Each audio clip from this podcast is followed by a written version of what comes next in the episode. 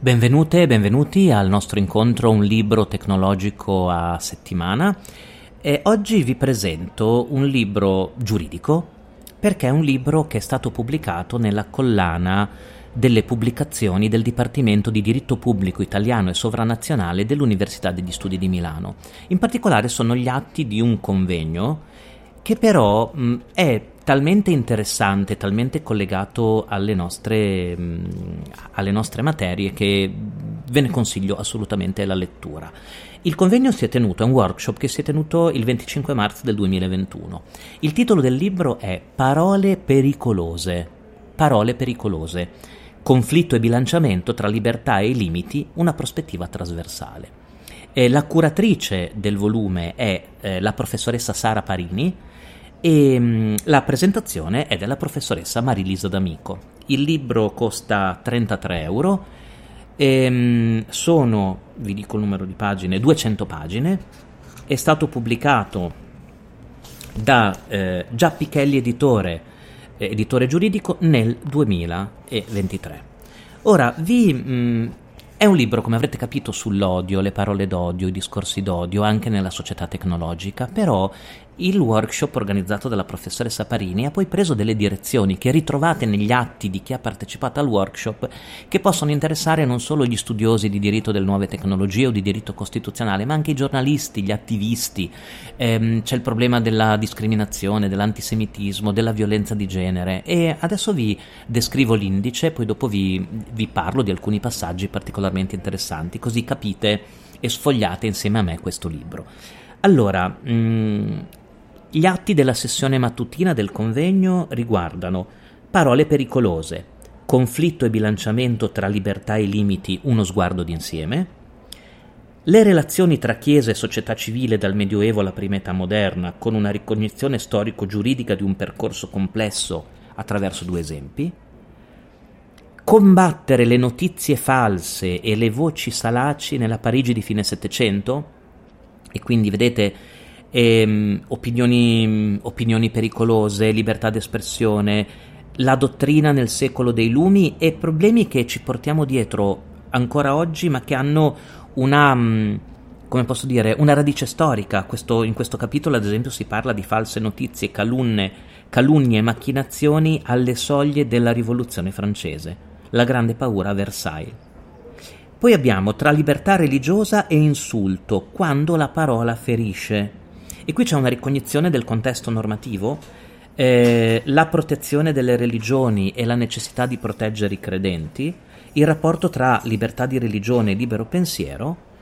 Il capitolo quinto si occupa invece dell'istigazione alla violenza e la libertà di manifestazione del pensiero nell'esperienza americana e quindi c'è un'analisi alla, alla Costituzione e al primo emendamento degli Stati Uniti con tutte le eccezioni previste da quell'ordinamento rispetto ad esempio all'ordinamento europeo, in particolare con attenzione ai risvolti penalistici. E poi dopo c'è un paragrafo anche sul clear and present danger, cioè la possibilità da parte del, eh, del governo di intervenire e dell'autorità di intervenire per limitare la libertà di manifestazione del pensiero delle persone in caso appunto di pericolo imminente e chiaro. Il sesto capitolo parla di dissenso e costituzione, la democrazia americana nell'era della polarizzazione, quindi un capitolo più politico che parla di dissenso, parla di rimedi costituzionali al disordine democratico, parla del rapporto tra il diritto costituzionale e il disaccordo politico. E qui c'è il tema della polarizzazione, come potete immaginare, che è estremamente attuale. La sessione pomeridiana ha visto interventi su parole pericolose in rete e quindi potere, responsabilità e diritti. Sulla responsabilità del giornalista c'è un capitolo che parla proprio del, dei limiti del giornalista e dei limiti di diritto che vengono imposti.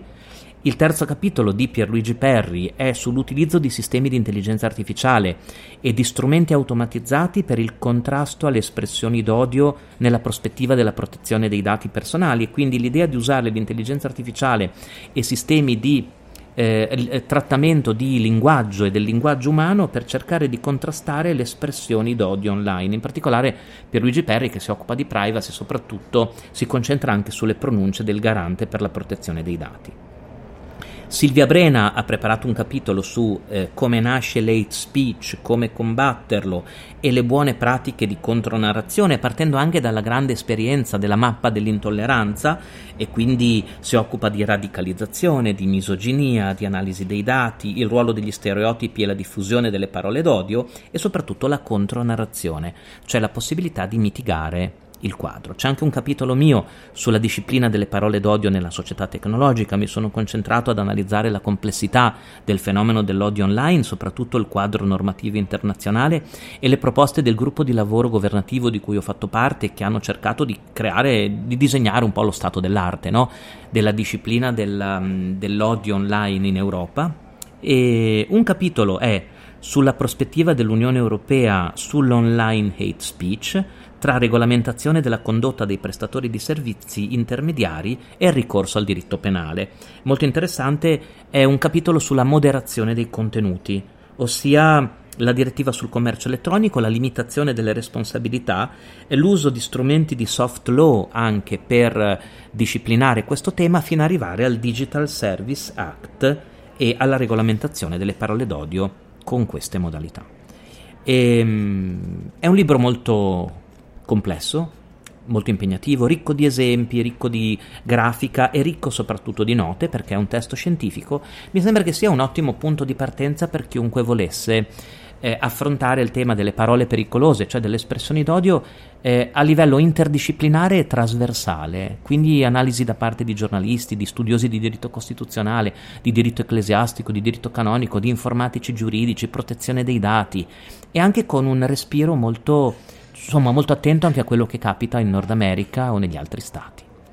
Eh, il libro consigliato è quindi Parole pericolose, Conflitto e bilanciamento tra libertà e limiti, una prospettiva trasversale, a cura di Sara Parini, 2023, Giappichelli editore, il costo è di 33 euro e il numero di pagine sono 200.